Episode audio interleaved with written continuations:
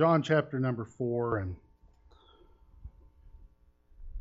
we're to we'll read a little bit more lengthy passage. I'm to kind of try to read the entire encounter here between Christ and the Samaritan woman. We're going to come back and kind of dissect it and look at it a little bit.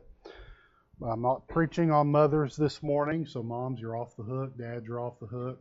Um, speaking of which, by the way, um, typical, customary for us, we're not going to have men's prayer meeting tonight. So, gentlemen, you now have to go take your mama out or your wife out. You're, it's on you, okay? So, but no, uh, no prayer meeting tonight. Uh, y'all, y'all go spend some time with the, the mothers in your life and, and have a good evening. Um, John chapter number four. I'm going to speak this morning, uh, continuing on missions. On I'm going to speak on the people of missions. The people of missions. So John chapter four, beginning verse number one. Y'all bear with me. We're going to read quite a bit here this morning.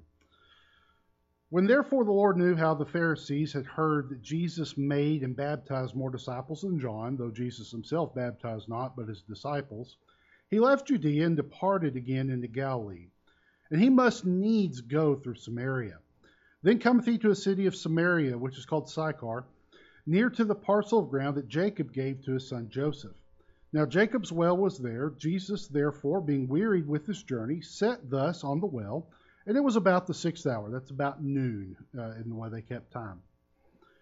Verse 7 There cometh a woman of Samaria to draw water. Jesus saith unto her, Give me to drink. For his disciples were gone away into the city to buy meat. Then saith the woman of Samaria unto him, How is it that thou, being a Jew, askest drink of me, which am a woman of Samaria? For the Jews have no dealings with the Samaritans. Jesus answered and said unto her, If thou knewest the gift of God, and who it is that saith to thee, Give me to drink, thou wouldst have asked of him, and he would have given thee living water. The woman saith unto him, Sir, thou hast nothing to draw with, and the well is deep. From whence hast thou that living water? Art thou greater than our father Jacob, which gave, gave us this well, and drank thereof himself and his children and his cattle? Jesus answered and said unto her, Whosoever drinketh of this water shall thirst again. But whosoever drinketh of the water that I shall give him shall never thirst. But the water that I shall give him shall be eh, in him a well of water springing up into everlasting life. The woman said unto him, Sir, give me this water, that I thirst not, neither come hither to draw. Jesus saith unto her, Go, call thy husband, and come hither. Verse 17 The woman answered and said, I have no husband. Jesus said unto her, Thou hast well said, I have no husband. For thou hast had five husbands, and he whom thou now hast is not thy husband. In that saidst thou truly. The woman said unto him, Sir, I perceive that thou art a prophet. Our fathers worshipped in this mountain, and ye say that in Jerusalem is the place where men ought to worship.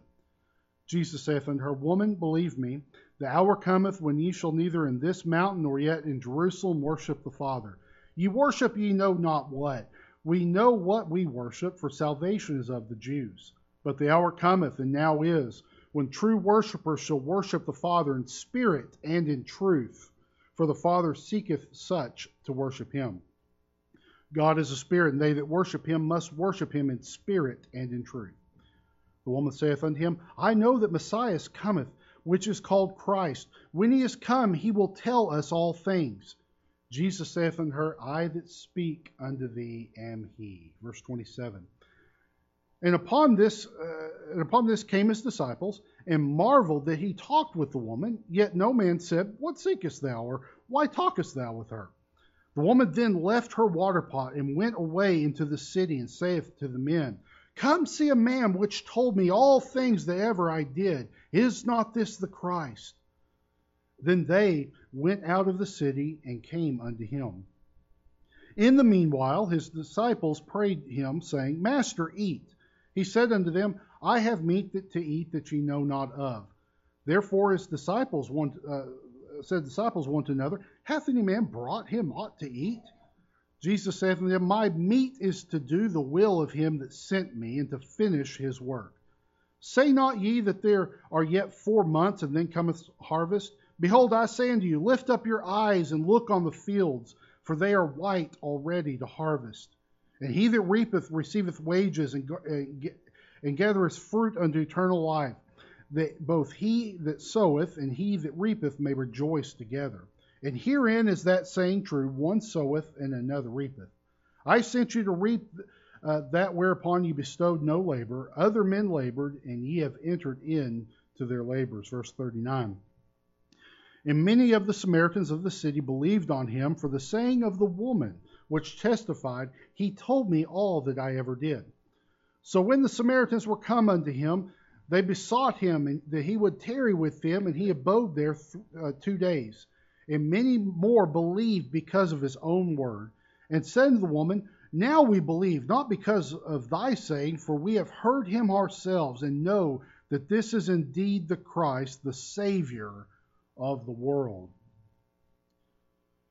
I've heard it said time and time again about ministry, church work, that the, the ministry is about people.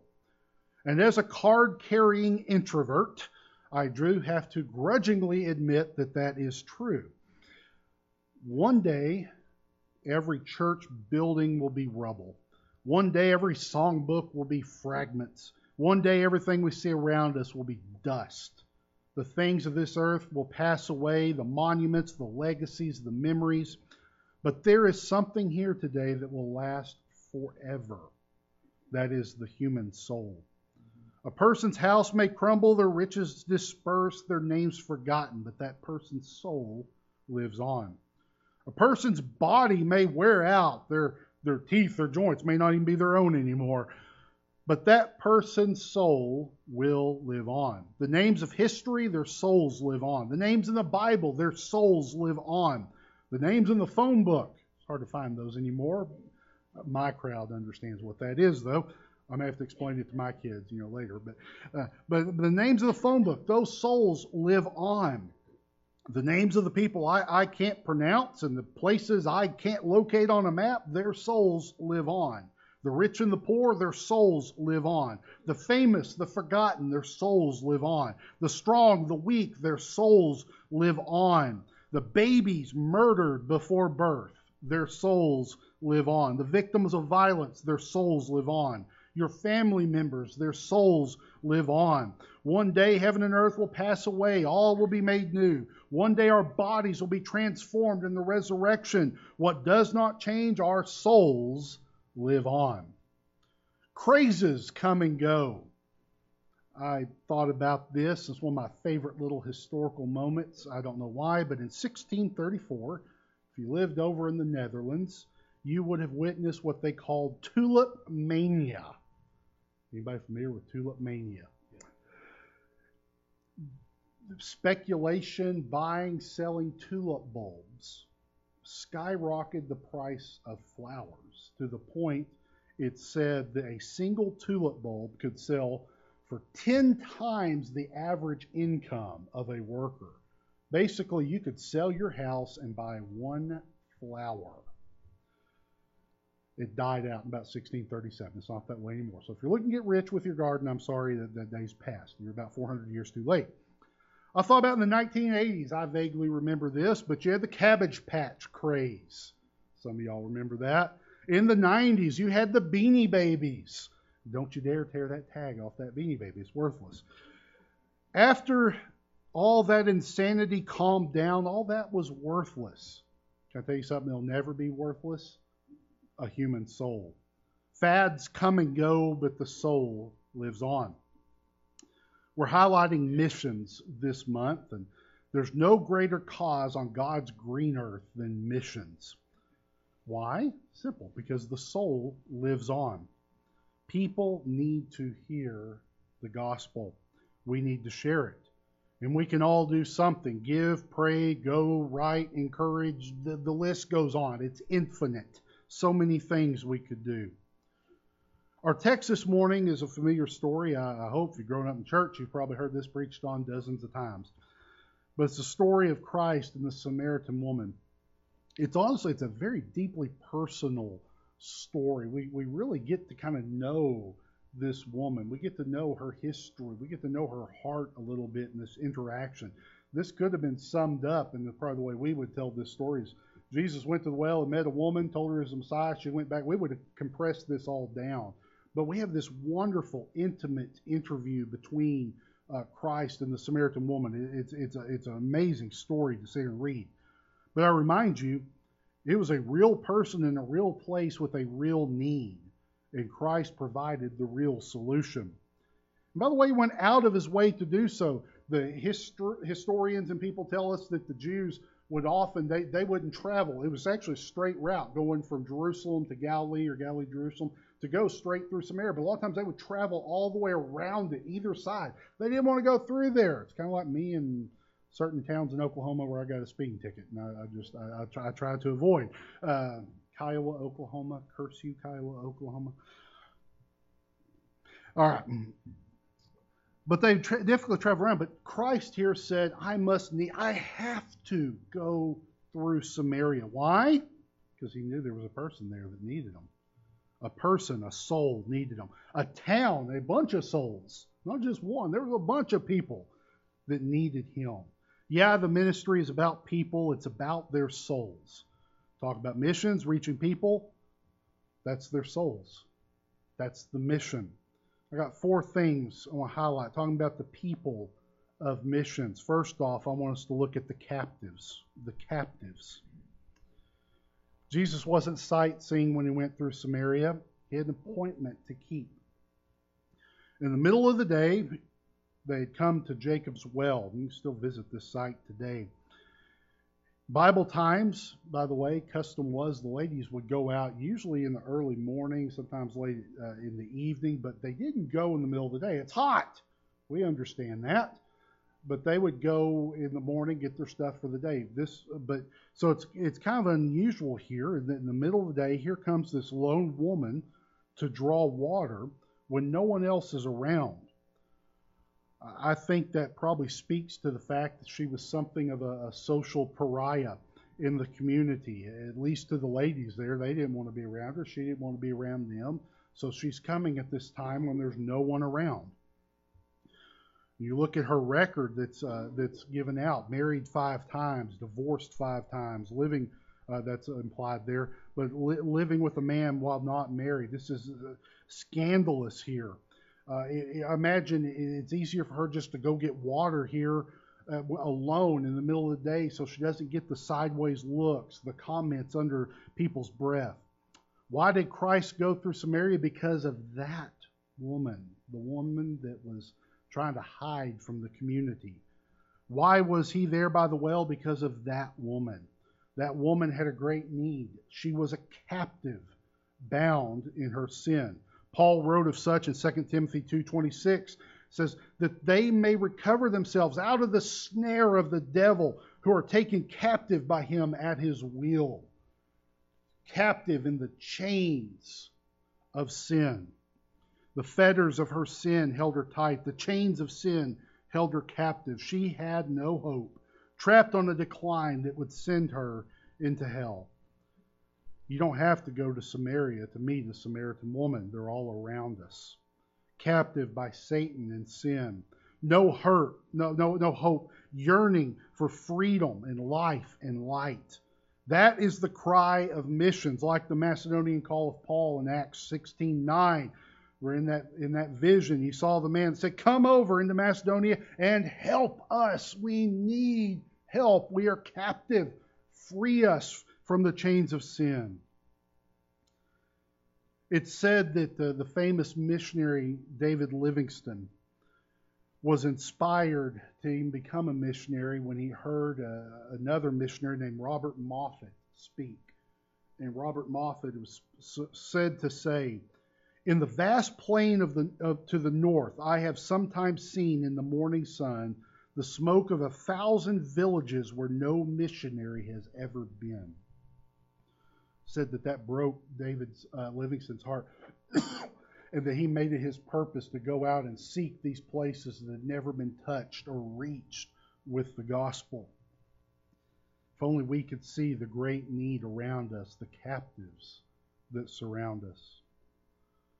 Second, I want us to see the Christ. We could go through here and dissect this conversation. I've, I've actually kind of done it in the past, do, doing some sermons, but It's a masterful example of drawing someone into the gospel. He, uh, I simply ask you to note in this that he didn't stop when he asked for a drink of water.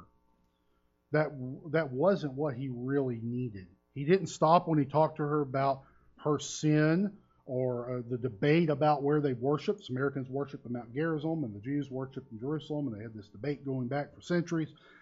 But he finally gets where he needs to go in verse 26 when he says her, I that speak unto thee am he. He said, I am the Messiah.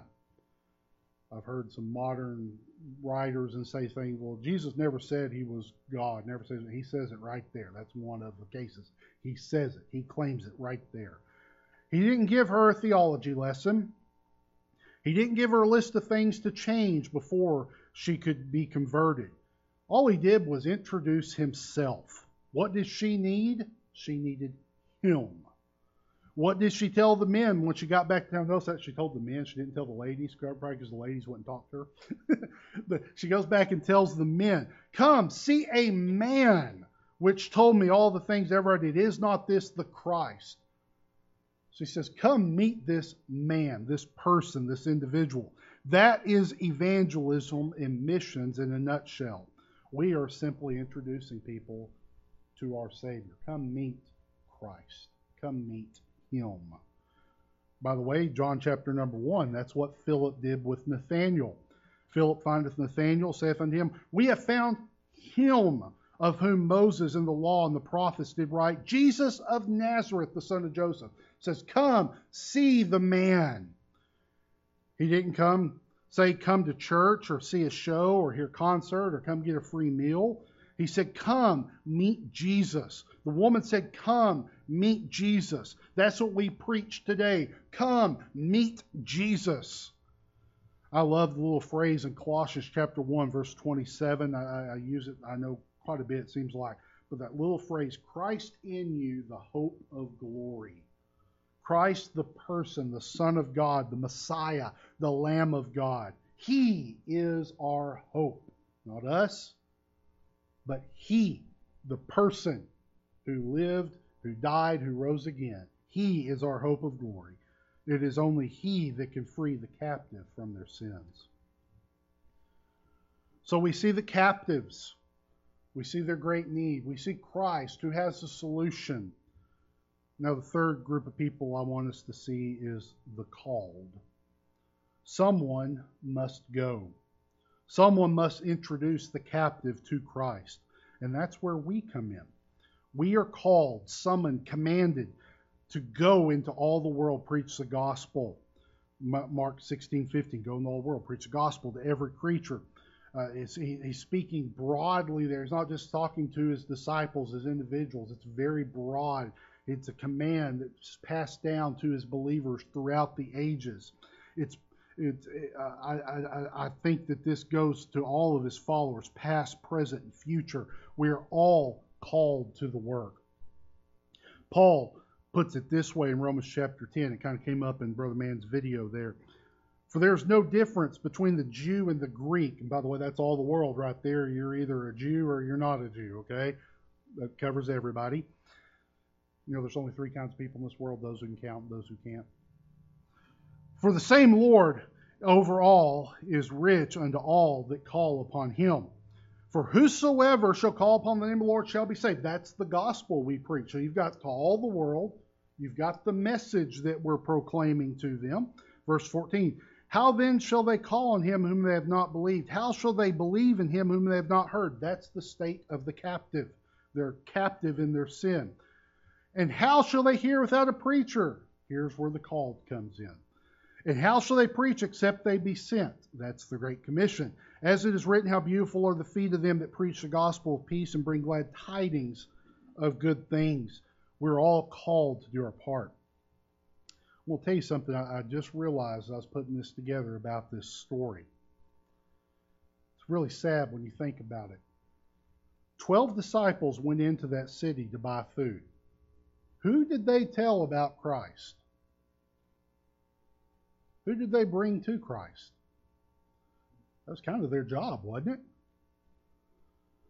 As far as I can tell, not a single person. No one that they passed in the street, no one they had to ask directions from to the nearest Chick fil A, you know, uh, no one that they, uh, there wherever they got the food at the market. How many people did they walk by? How many people did they talk to? But being probably good Jews, they probably turned their nose up at those Samaritans. I don't, I don't talk to these riffraff.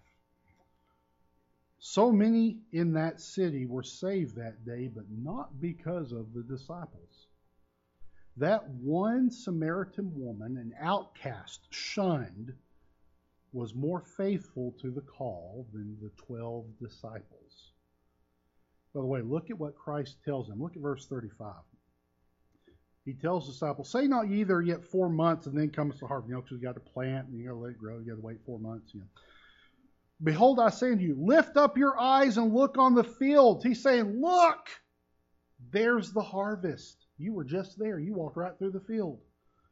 They are white and all ready to harvest. And now I can imagine him just kind of pointing, like, Look, look at the city. Look, see all those people? And probably by this time, I heard a preacher say at this time that he says, he points out, here comes all these people, you know, coming out of town as, as, he, as he's pointing over there.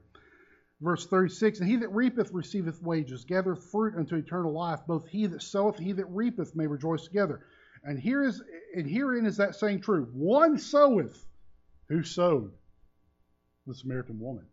One person sowed. And another reapeth. That's what the disciples are about to do. I sent you to reap, and say, I sent you. I sent you to reap that whereon you bestowed no labor, other men labored, and you entered into their labors.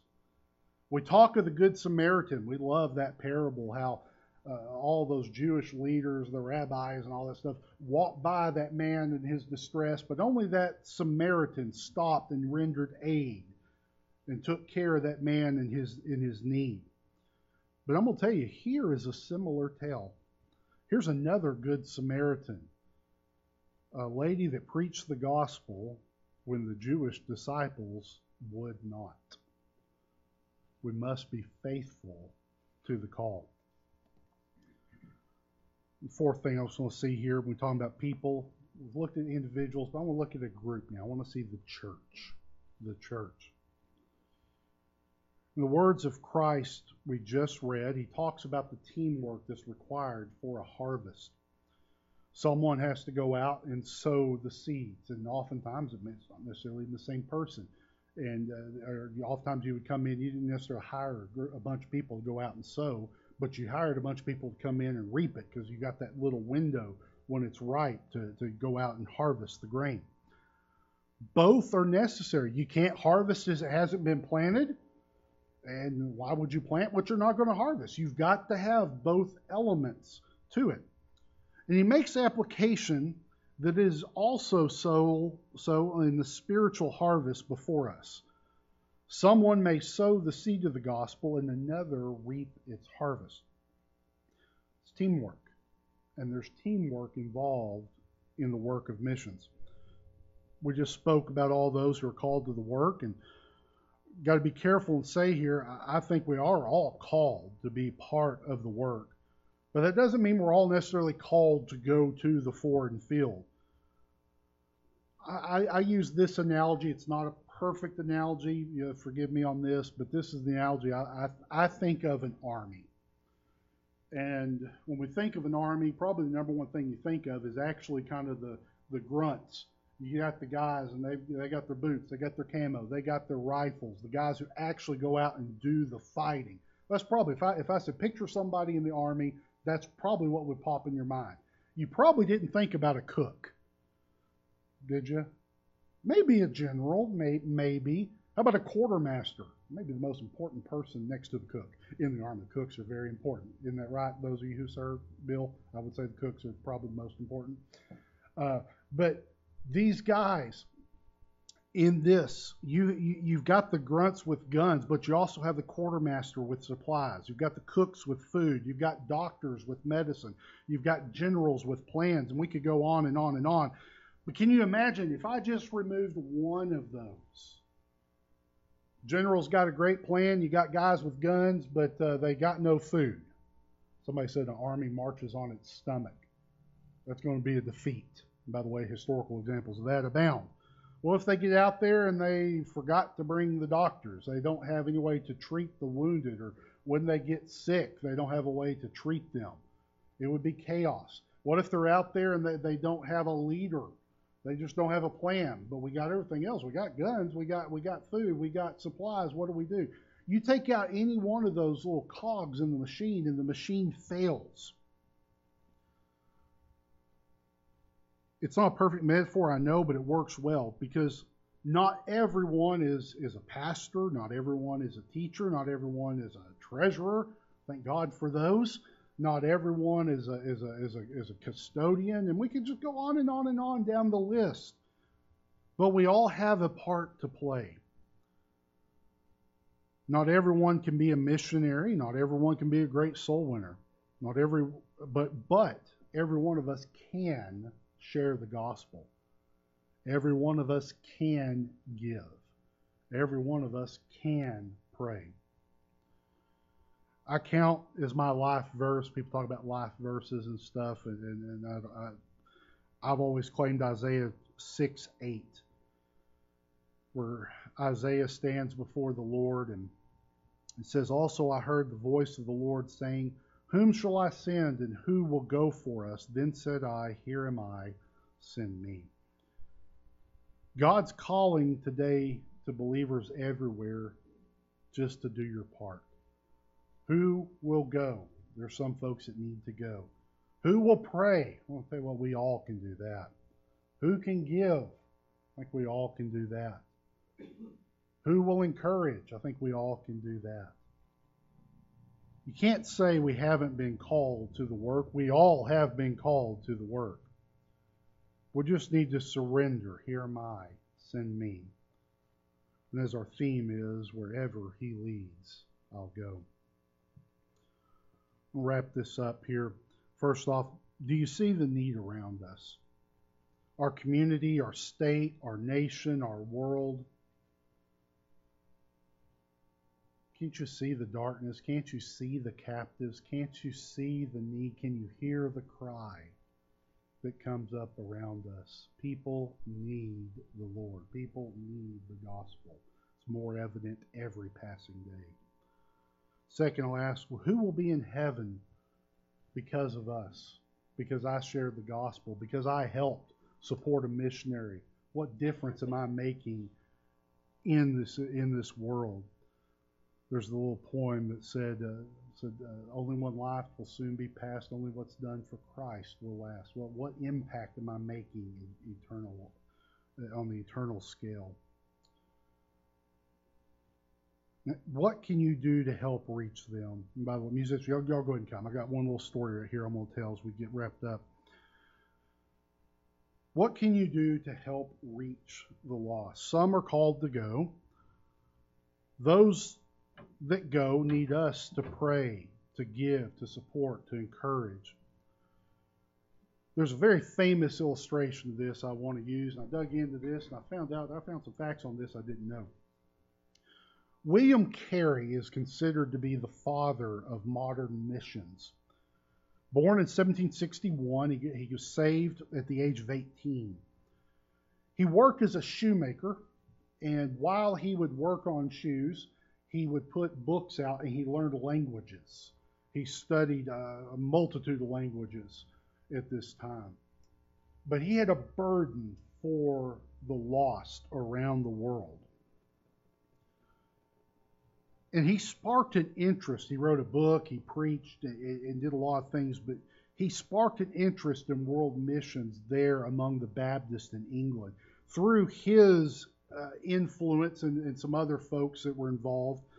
Uh, in 1792, the Baptist Missionary Society had a different name before, but it became known as the Baptist Missionary Society was formed, and basically these these men uh, bound themselves together and said we will pledge and support the work that's that we're going to send these guys out to do. We're we're we're going to financially take care and support and, and take care of the needs of these men that we're going to send out to do missions work. And among its founders, uh, Andrew Fuller is probably the most famous, and he's he's a very interesting uh, pastor. Andrew Fuller. Another guy named John Ryland. John Ryland. This is what he wrote about sending William Carey, and there's another guy, I did not write down his name and I've already forgot, but there's another guy with him, two guys left to go to India as missionaries.